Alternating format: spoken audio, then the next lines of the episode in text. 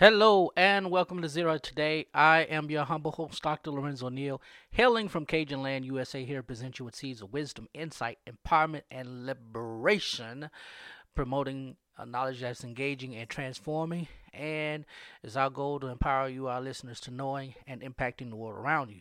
As always, you're welcome to join us on this illuminating journey. Several ways you can do so. Follow us on all our social media. Um, we are available on Facebook at the Zero Network on Facebook. Go there, like that page, listen to archive shows. Follow us on Twitter, show handle at Zero Radio, my personal handle at Lorenzo T. Neal, and also uh, YouTube. Uh, uh, Lorenzo Neal Zero Today show on YouTube. If you're watching by way of YouTube, thank you for watching. We want to invite you at this time to like and subscribe. Yeah, yeah, like and subscribe. Help us out. And um, we appreciate everything that you're doing to help this show grow. And uh, your support is great. And once invite you to uh, support us by becoming a patron for as little as a dollar a month. Go to patreon.com slash uh, Lorenzo T. Neal and sign up to be a patron for this broadcast and this everything that we do. We appreciate you so much. So let's get into uh, the work that we're going to do today. Happy New Year.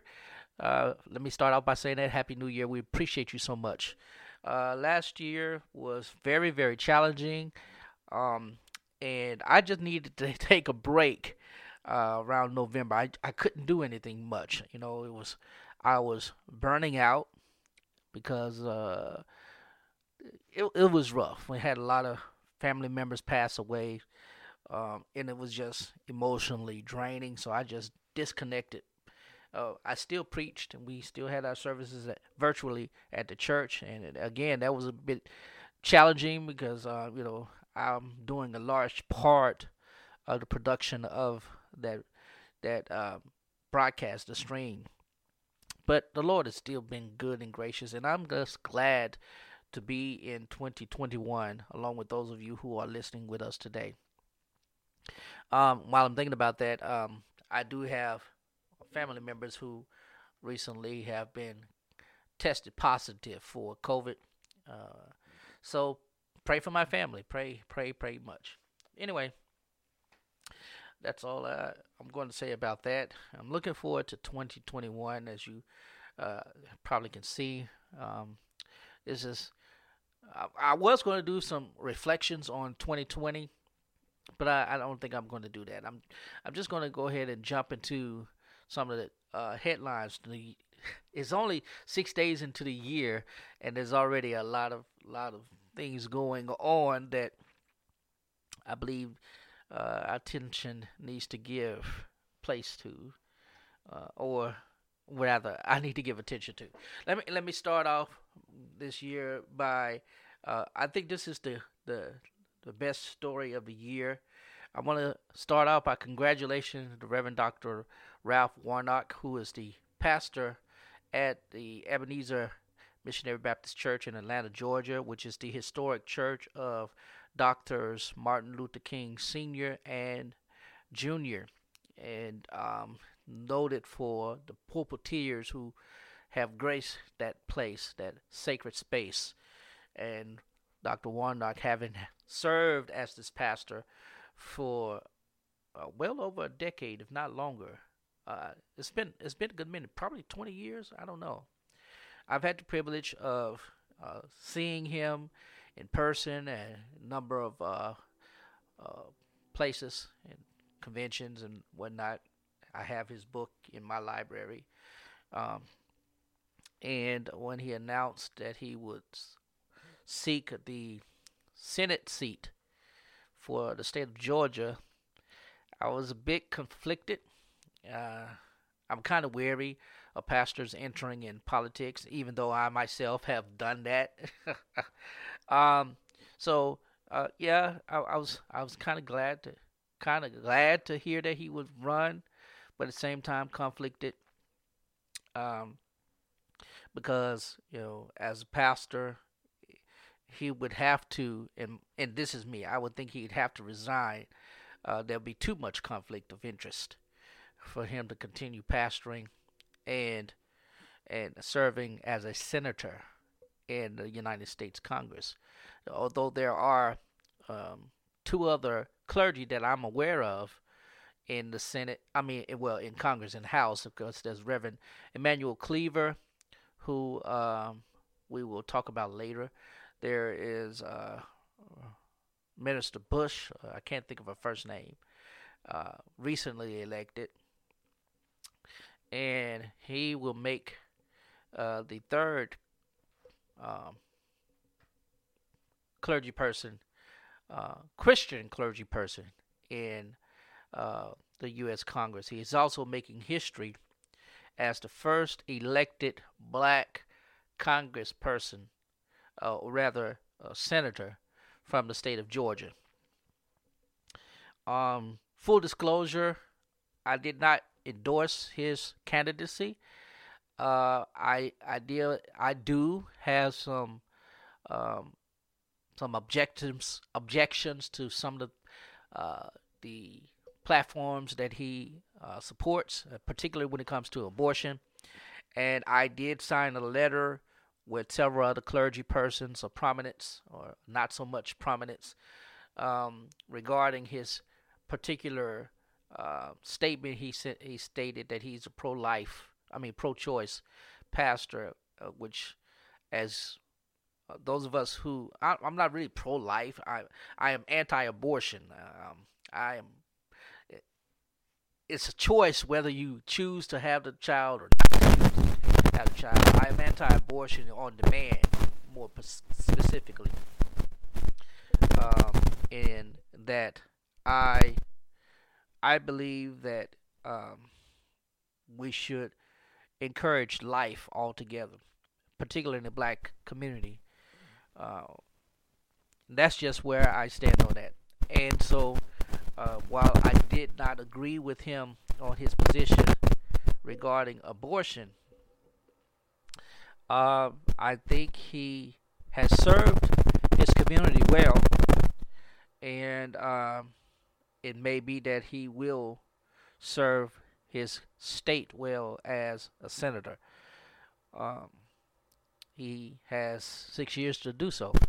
And there's still a contested race in Georgia for the other Senate seat in the state of Georgia. And that seat is being right now, it seems as if the Democratic candidate, and I cannot pronounce that person's name, and I do apologize for that, but it seems as if he will come out as the victor, and both Republican candidates will lose their seats. The Republicans will lose the majority in the House and the Senate. And, um, well, it is what it is after that. Uh, Biden, uh, President elect Biden, will be as uh, his his former boss, President Barack Obama, will have the opportunity to have a House and Senate majority in his favor.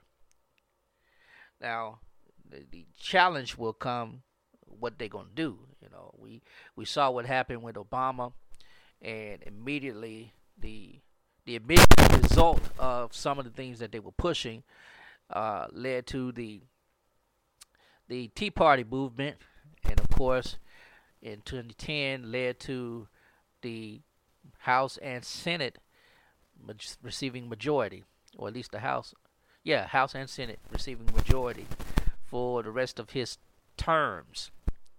And y'all we know what happened between 2010 and 2016 or 2020 when he was eh, president.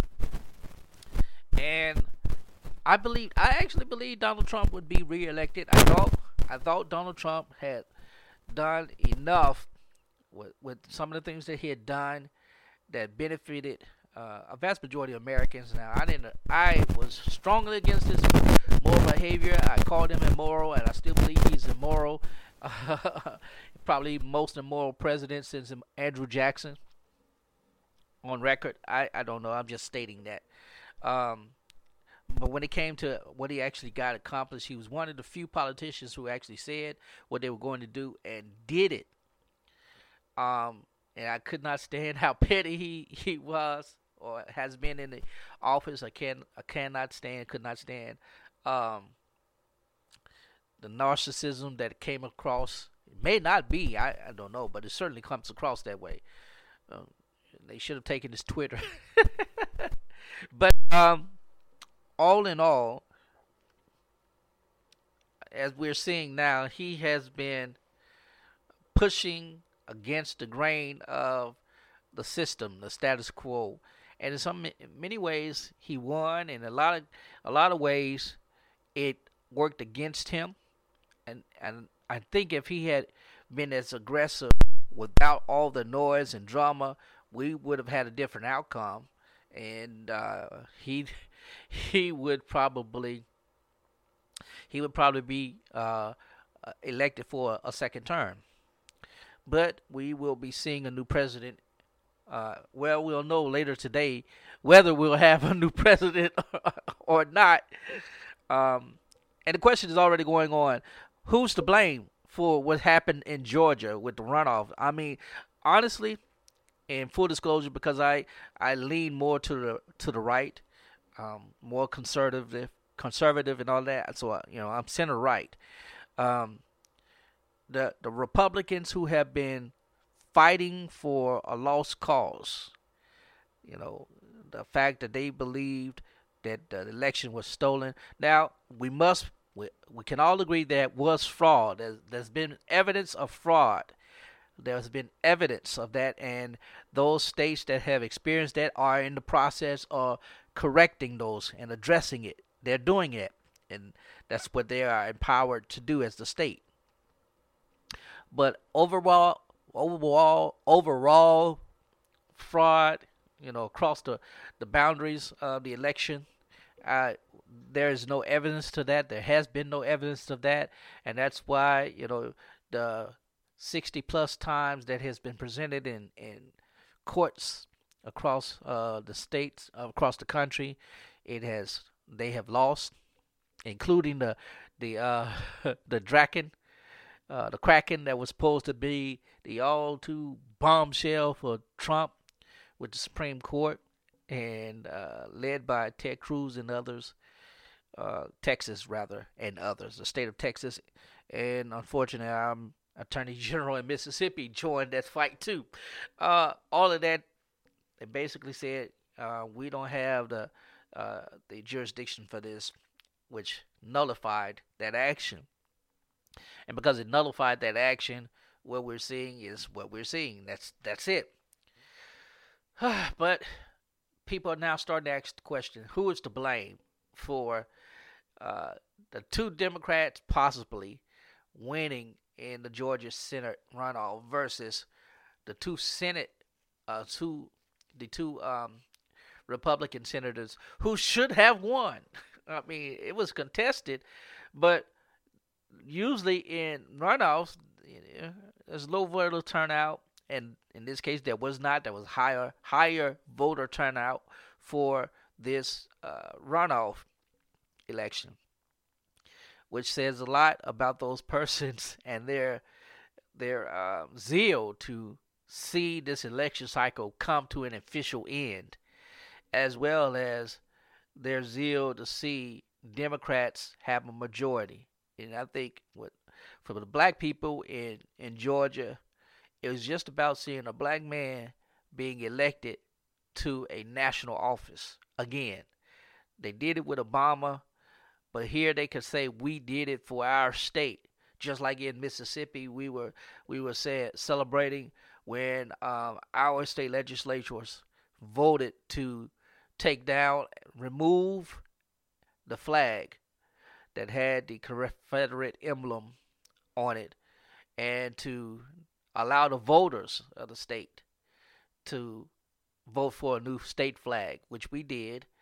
And hopefully today the Senate in the state of Mississippi will uh, ratify that that vote by certifying, not certifying, but but by voting themselves on it and it becoming the official state flag of Mississippi.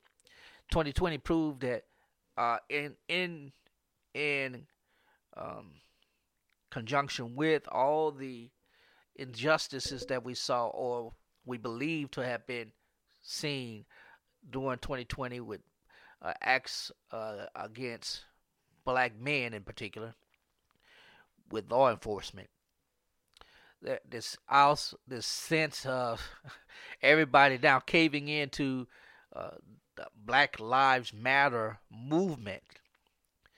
It was only bound to happen that if there was black candidates on ballots, that those black candidates, in spite of what their platforms may have been, were more than likely going to be elected. The interesting thing about that also is that not only were um, was he elected uh, largely by black vote in in Georgia, largely. But I I, I talked with someone last year. I did an interview with Dean Nelson, who's the president, chairman of the Douglass Leadership Institute and the Douglass Frederick Douglass Foundation, of which I'm part of. And I, I asked him about the trend of black voters shifting their votes from the Democratic Party to uh, Trump at the presidential level, but also still voting, a lot of them still voting Democratic at the local level, uh, state and local, which is not uncommon. But um, seeing them shift, especially black men, shifting from uh, voting Democrat to voting Republican in favor of Trump. And then all to see all of that come crumbling down as Trump is basically holding the GOP hostage. I mean, he's literally become like a cult like figure.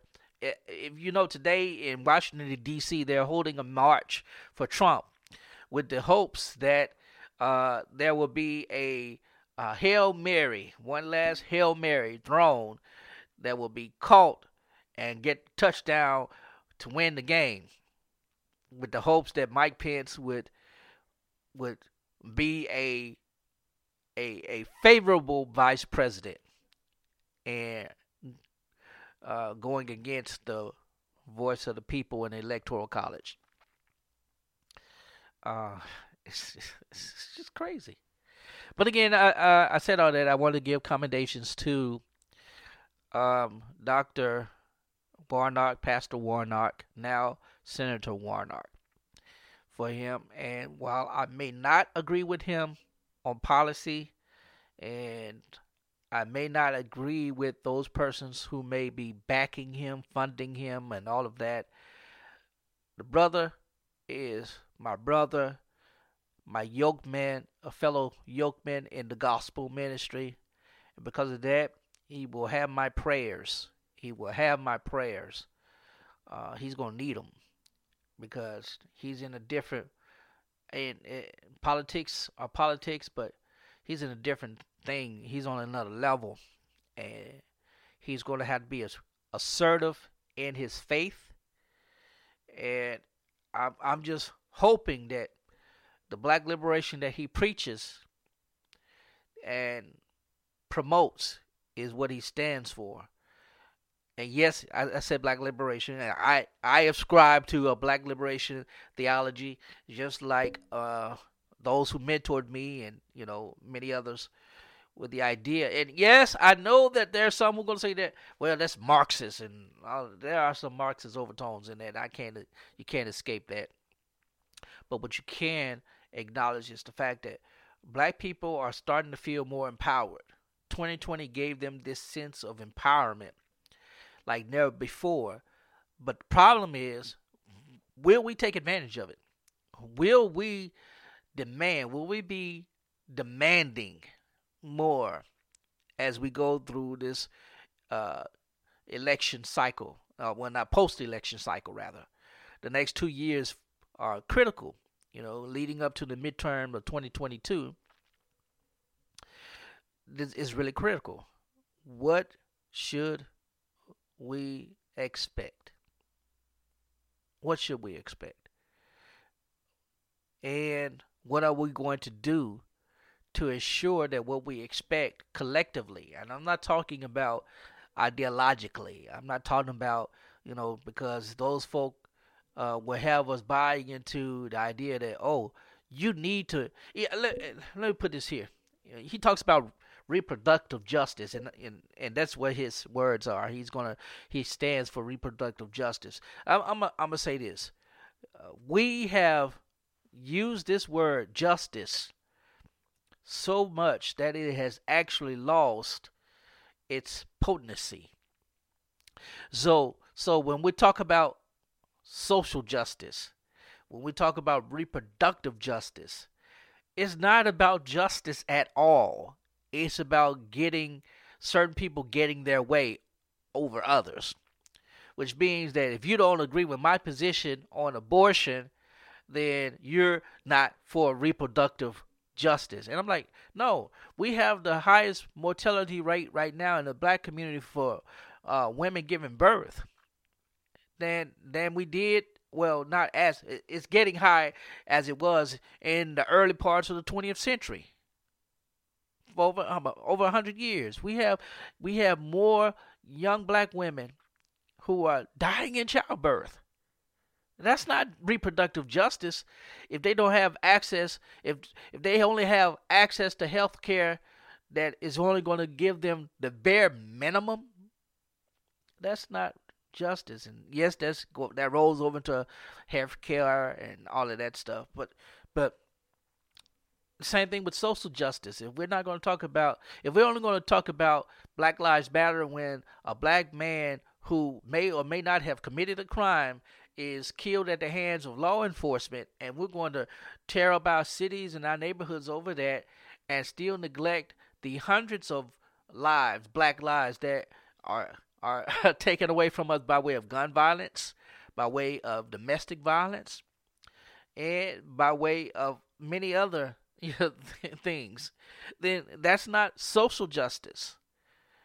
You know, and if we're going to talk about criminal justice reform, then we have to address the reality that, as particularly with uh, marijuana laws, as marijuana becomes more and more uh, less restricted, and more states, including uh, our Congress, are seeing that it is profitable for them.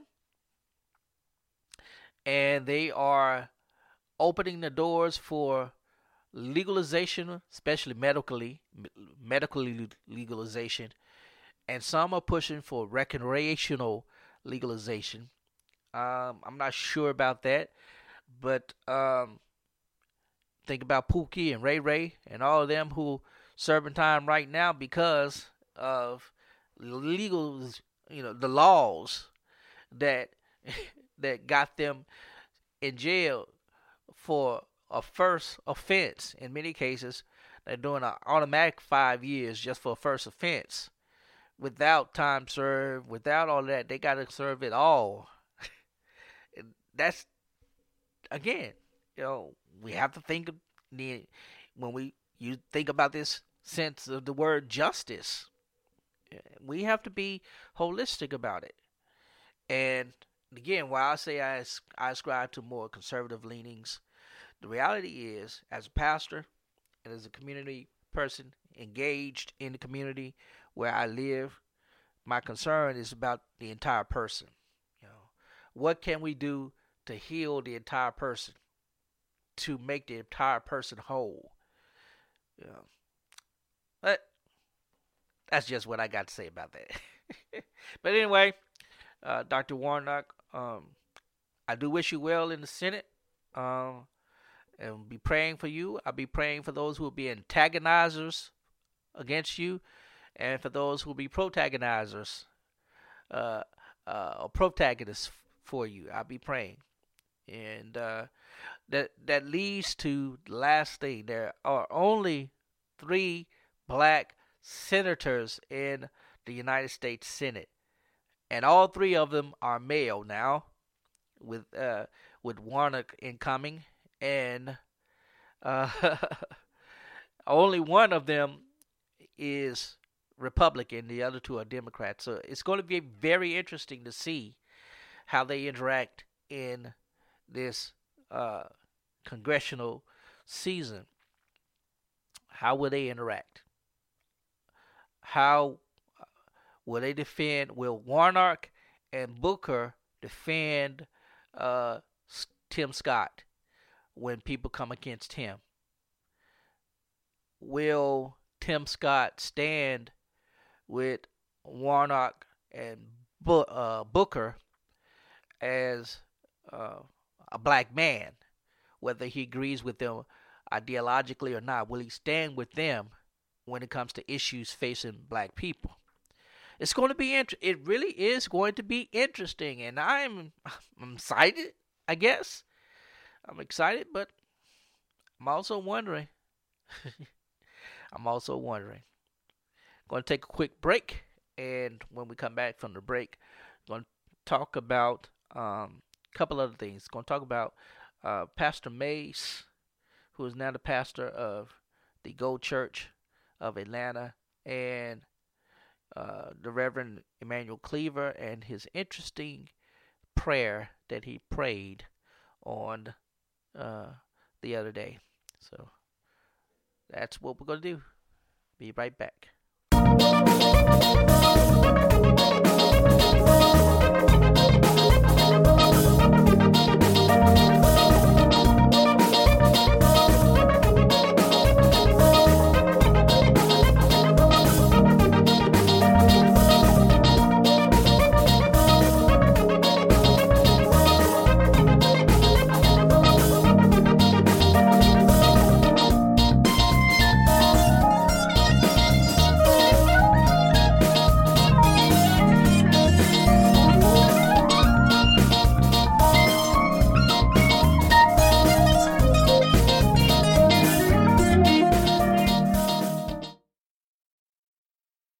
Dr. Lorenzo Neal, and I like speak with my fellow clergy about a way to enhance your life and ministry. Are you looking to better connect with yourself and those you minister to? When was the last time you explored your emotional intelligence and health? I want to offer you my service as a coach and counselor. I've developed a six week coaching program with a specific focus on self differentiation. My background in education, leadership, and community counseling psychology gives me a unique look into the connection between our emotional wellness and our ministry, blending spiritual principles with a family systems approach to ministry. I will help you become a highly self differentiated person with a ministry that is engaging, liberating, and transforming. Contact me at pastorlorenzoneal at gmail.com to schedule your first session with me. I'm looking forward to hearing from you and working with you to serve this present age and to fulfill and engage all yourself to do your master's will. Blessings. You may find it hard to believe, but at one point in your life, you're going to need access to reliable legal services. Legal issues can be confusing, complicated, and even a bit embarrassing.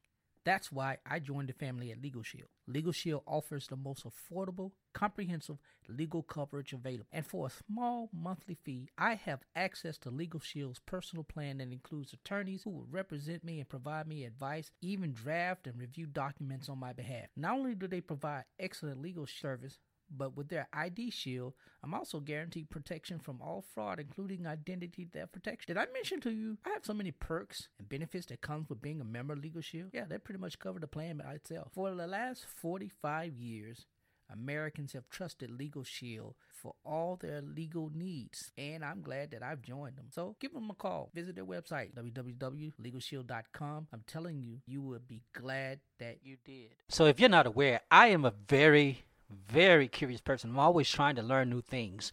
And um, so I recently learned about Skillshare and it's opened up so many doors for me on learning how to be a better creative person. I've learned, I've taken classes on uh, creative writing, uh, my podcasting, on my YouTube videos, all of that. It has come in handy. And I would strongly recommend you if you are trying to improve on any skill that you have and you want to go from being a hobby to uh, make it a pro, I, I, I want to invite you to go to Skillshare.com Uh, Skillshare.com is where you can go to learn all kinds of things. They have workshops on everything that you can imagine photography, videography, uh, writing, anything that you can think of. You can find it on Skillshare. So, and I'm telling you, you're gonna you're gonna really love it. It's it's worth every single moment, every single class, and you'll you'll love it. You'll great greatly enjoy it. Go check it out. Skillshare.com slash Zero Today Radio.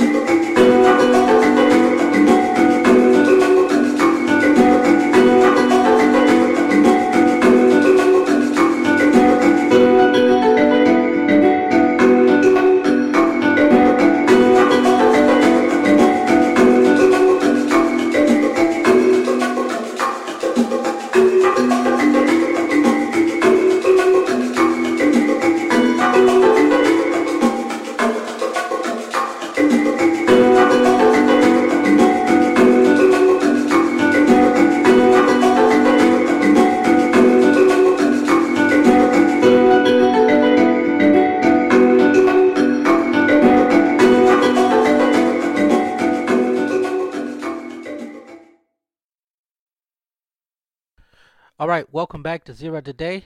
I'm your humble host again, Dr. Lorenzo Neal, and we are back. There's a lot going on since I've started this broadcast today on um, Capitol Hill. It's crazy. It is crazy. It is crazy. It's crazy. Uh, as I understand right now, both houses are on the lockdown or have been evacuated from their chambers.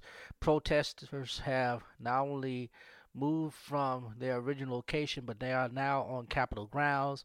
And some reports are saying that they are actually in the Capitol building, in uh, at least the Senate chambers.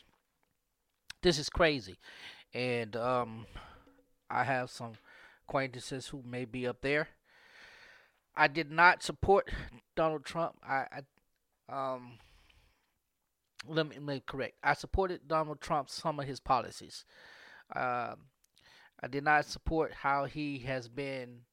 I do not support how he has been pushing this false rhetoric and narrative about uh, elections being stolen. Now we know, and I said it earlier, we know that there are cases of uh, voter fraudulence. That's that's that's in every election that we've had at the na- excuse me on the national level. We've always found evidence. The problem is those those things the, that has never been corrected, and I think this is what uh, these protesters and these um, these uh, congresspersons who are objecting to the certification of the electoral college they're saying look stop and and let's do a full review of our election process now this is my this is what i i would do I was like, okay, let's certify, let's get this over with, let's acknowledge the new uh, president and vice president.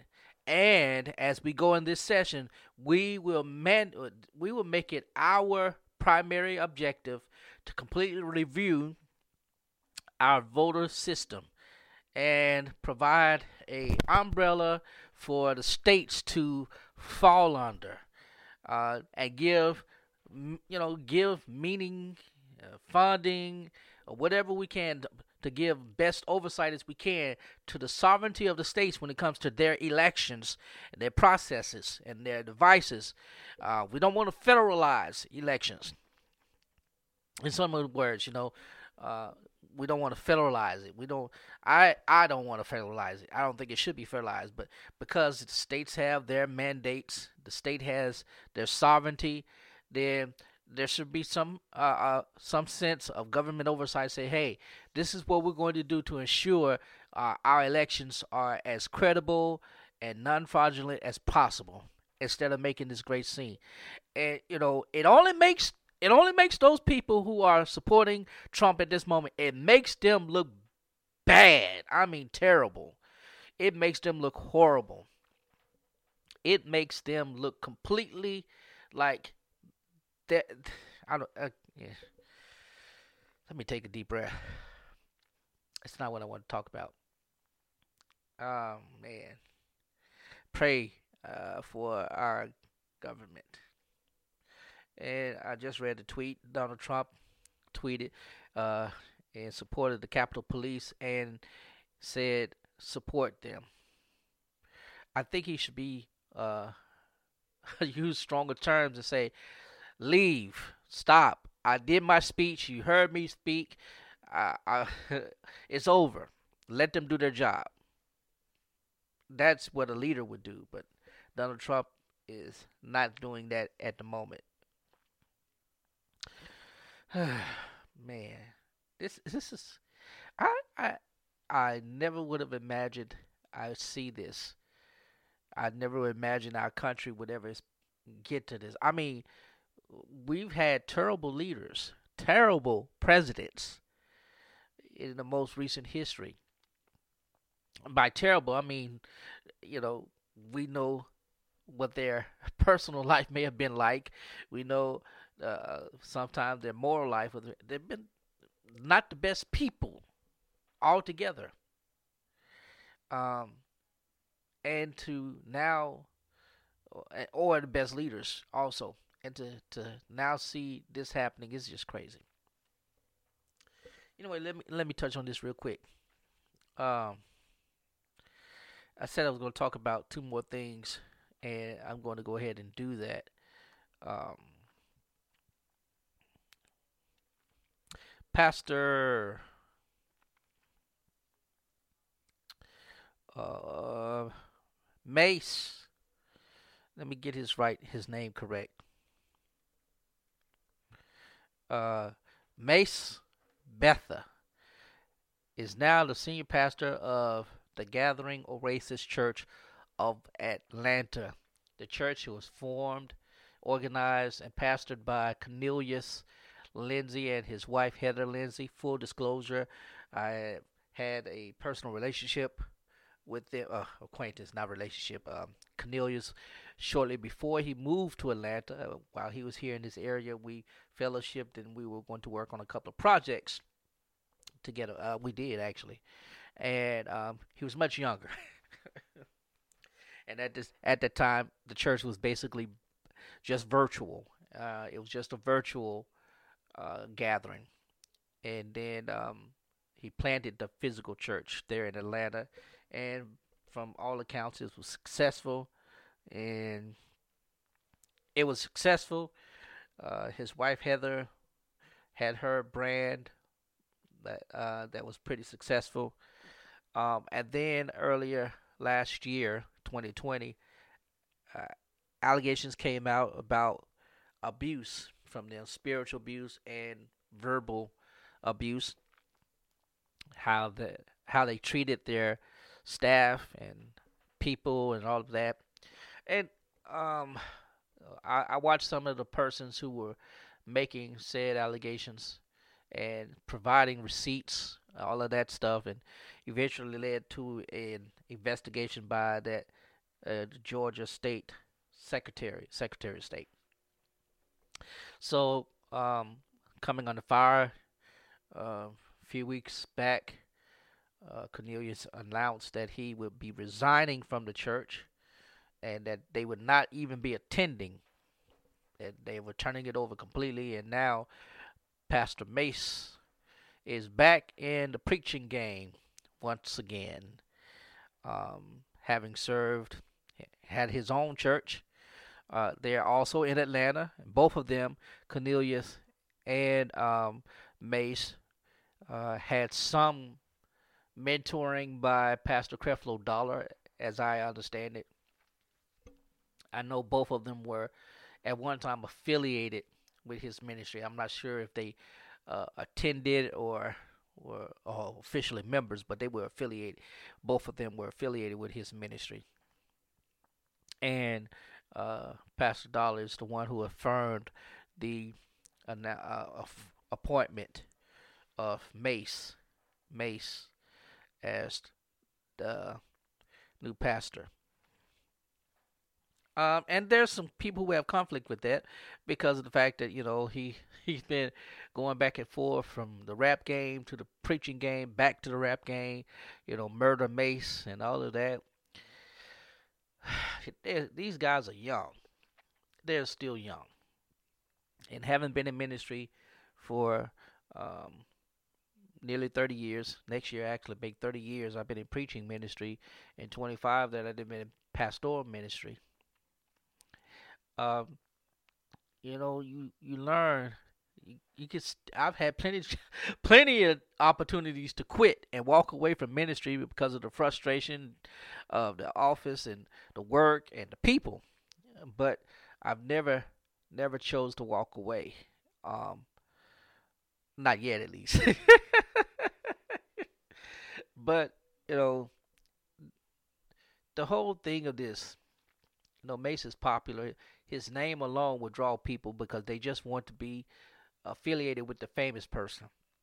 You know, a lot of these churches today are celebrity dri- pastor driven, and we saw that with Carl Lentz, and we saw it with um, a lot of pastors. I could go down down the list of pastors who have celebrities in their congregation, who in turn themselves become a semi celebrity. But having said all that, I do wish him well in the new venture. Uh, he has to start from scratch. The good thing is because he has pastored his own church, um, he may have the skills to do it. You know, he founded his own church, and he may have the skills to do it. And the only other thing I don't, I do hope that he doesn't go back to is that prosperity gospel that he was preaching when he had his own church. You know, but then again, he may have been mentored by Creflo Dollar. I don't know. That's neither here nor there, and I don't want to say that any. All right, I'm running out of time, so let me hurry up and get to this last little thing. And I wanted to say this for last because I wanted to have a bit more discussion on this. Reverend Emanuel Cleaver on uh, the other day at the first official session of um, Congress, the 117th Congress, uh, officially opened on Monday. They uh, the new members were sworn in on Sunday. Um, was it Monday or yesterday? Anyway, Reverend Cleaver, who I am acquainted with, um, have known for some time, and have had the pleasure of of, of well, I just know him. Uh, not not personally, you know, not not all over the place, but I'm familiar with him, his ministry, and uh, his. I think this is his seventh or eighth term in Congress, and um, it's going to be anyway. Uh, so he did a prayer. He did the opening prayer for the session and I, I think it was an eloquent prayer. It was he was reading. He was this was not extemporaneous. This was a scripted prayer, and he prayed and closed the prayer in an interesting way. Matter of factly, I'm just going to let you hear the audio of the prayer. It's a little over two minutes, and um, then I'll come back and give the commentary, and we'll close this thing out.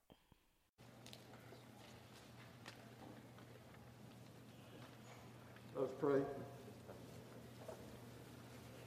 Eternal God, noiselessly we bow before your throne of grace as we leave behind the politically and socially clamorous year of 2020. We gather now in this consequential chamber to inaugurate another chapter in our roller coaster representative government. The members of this august body acknowledge your sacred supremacy and, therefore, confess that without your favor and forbearance, we enter this new year relying dangerously on our own fallible nature. God, at a moment when many believe that the bright light of democracy is beginning to dim, empower us with an extra dose of commitment to its principles. May we of the 117th Congress refuel the lamp of liberty so brimful that generations unborn will witness its undying flame. And may we model community healing, control our tribal tendencies, and quicken our spirit that we may feel thy priestly presence even in moments of heightened disagreement. May we so feel your presence that our service here may not be soiled by any utterances or acts unworthy of this high office. Insert in our spirit a light so bright that we can see ourselves and our politics as we really are, soiled by selfishness, perverted by prejudice, and inveigled by ideology.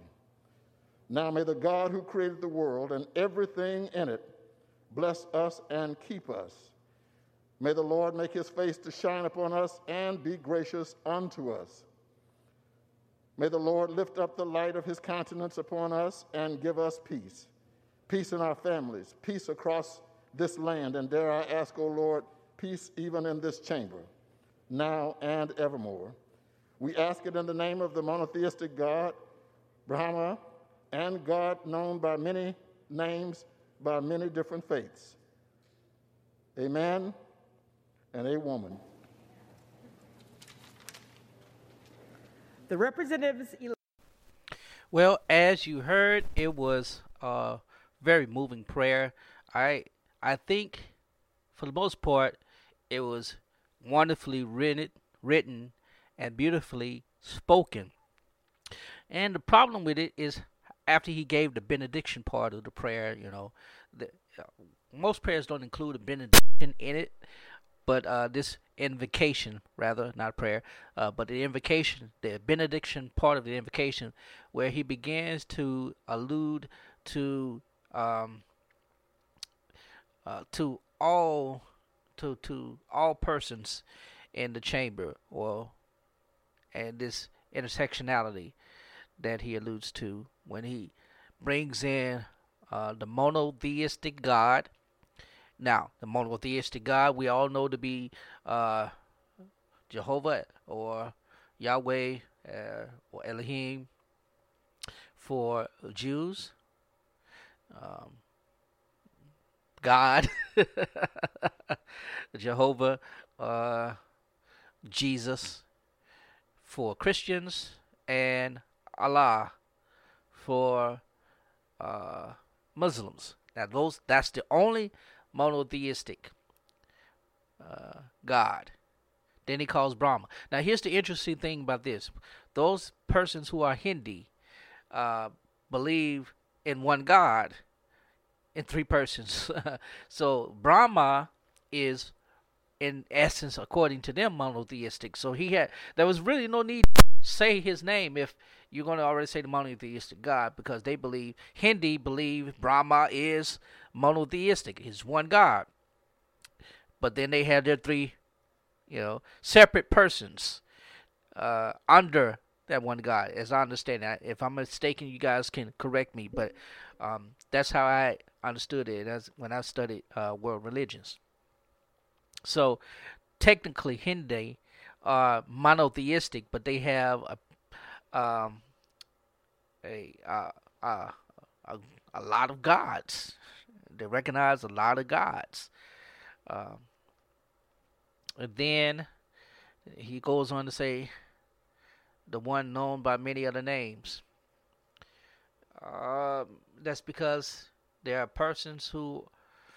Uh, now, Buddhism is not a religion. Buddhism is a philosophy, and but you have Taoism, you have Shintoism, you have Confucianism, you have um, many other isms under the spectrum of that uh, Jainism, and they have you know the names of their gods. And then there's the paganism, the Wicca, uh, all of that. It, it, it's just as a Christian pastor, I fully recognize persons and their identity, uh, religious identity. Fully recognize that. I also fully recognize people who have the atheistic identity. That means that they, uh, not only do they not believe in God, but in the religious concept, all construct altogether. Right? So there, there's that. But as a Christian pastor, uh, the one thing that we are not to do, while we acknowledge all of these, we are not to acknowledge all of these. Um, because then what happens is we say that they're on equal footing with the God that we serve, and that that can't be the case. That is not the case. And when think about when Paul in Acts chapter, um, was it sixteen, I believe. Uh, I, I want to say sixteen or seventeen, or maybe eighteen. One of those. It's in is in there. I can't think right now. As Paul is sitting on Mars Mars Hill, and you know the the the persons uh, honoring their various deities, and there's one that's to the unknown God, and Paul gets up and presents his argument that this that you're calling the unknown God is actually the one true God in the name of Jesus. And he presents this argument and leads to some conversion, leads to another a lot of them wonder if he himself was a god. Um, and it ultimately leads to conversion for uh, for us, you know, those who now read scriptures and we're able to uh, argue whatever we argue regarding the gospel message. But this was all about pandering. You know, he's a congressman. He now realizes the diversity of the congressional uh, members, and you know there are now more females. I believe there are like 144 members now. Uh, there are more uh, non-whites. Uh, I don't have a specific number on that. And of course, there are uh, there's a diversity of uh, faith persons, persons who ascribe to a diversity of faiths in there. And he tried to cater to all of that. Now he has to go back to his church that he pastors and serves regularly and defend what he said. Now, he went on record defending it against Donald Trump Jr., but I, I just discount Donald Trump Jr. I mean, the rhetoric he spews is just as bad as the rhetoric of his father. So, I mean, yeah, why take him serious? But he has to go and defend that to his parishioners. Why would you say that? What do you really believe? How should we believe? Uh, what does that mean when you go and stand before uh, our governing body, our national governing body, and do so? What does that mean for us? Does that mean that we must be more in, in, in incorporating of that and accepting of that. And as a pastor, I say this yes, you can be accepting of that and acknowledging it, but you don't go bowing to that, which is what I would say uh, Congressman Cleaver had basically done. Now, he did not have to say a man and a woman, as most people have already argued. If you heard it already, you've seen it already. The argument is that a man is neutral, gender neutral. There was no need for him to even add a woman to it. Uh, it's simply stating it is so. Yeah, we agree. That's all amen is. So having that, adding that, I think he did that. Uh, I, you know how we preachers are. We we we get impromptu. That was probably not written but he felt he had to say it because he said amen and he got to stick with the stick with the PC, stick with the intersectionality. Don't just say amen, say a woman. And he said a woman. It should be a woman. if you go even be right about it. But and he has to go back to his church and defend that. Now, because he's affiliated with the United Methodist Church, uh, we've been using gender neutral language uh, for for a minute. you know, we've adjusted some of our hymns and I've had no problem with that, adjusting some of the language of our hymns to reflect the diversity of the body of Christ. You know, for example, there's one there's one hymn says, "And I, if I lift him up, lift him up, for he still he speeds through eternity. And I, if I be lifted up from the earth, will draw all men unto me." Of course, that comes di- directly from Scripture, but we understand by men it is a general term in Scripture to denote the entirety of humanity. So we we change the language to reflect that. And so, so instead of saying men, we say all people. And it doesn't change the validity of the hymn, does not change uh, the sentiment of the hymn. It's just recognizing the, um, the diversity of the hymn, right? And even in uh, in some scriptures, they're they're recognizing the language, especially in the Hebrew language, where it's very di- difficult to differentiate uh, gender uh, in some of the some of the languages and some of the words. Uh, a lot of the language uh, that is denoted as masculine for us is actually feminine in in in in the scriptures, both Hebrew and the Greek scriptures, and and and I was I was like, you know, I know this particularly for Greek, you know, because seminary we had studied Greek and had studied Hebrew, and that's one of the things you learn. You know, you you realize, oh, this is really the the word is actually feminine. We use it masculine. yeah.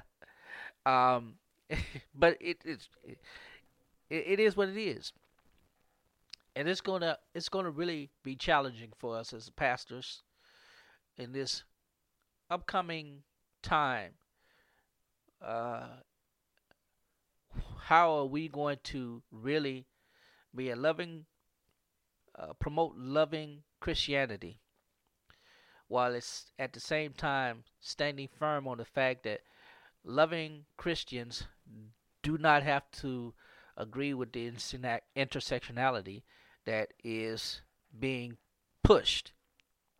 And if you don't know, I'm going to go ahead and tell you one of the agendas that is going to be pushed, and Joe Biden has stated uh, within the first hundred days of his uh, office, of you know while he's in office, within his first hundred days, that he's going to push for uh, the signing, for the passing, and the signing of a um, the Equality Act or something like that. I can't, I, you know, where basically he's going to be recognizing, you know, LGBT plus and everything else in between. And he's going to push for that within the first 100 days, which would impact black Americans, which would impact um, particularly those Christians that are more uh, conservative.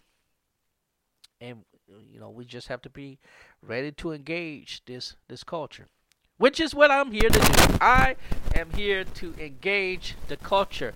I'm here to empower you to knowing and impacting the world around you. That's what I'm here to do, and that's what we're going to continue to do. And so I'm going to close out on that note.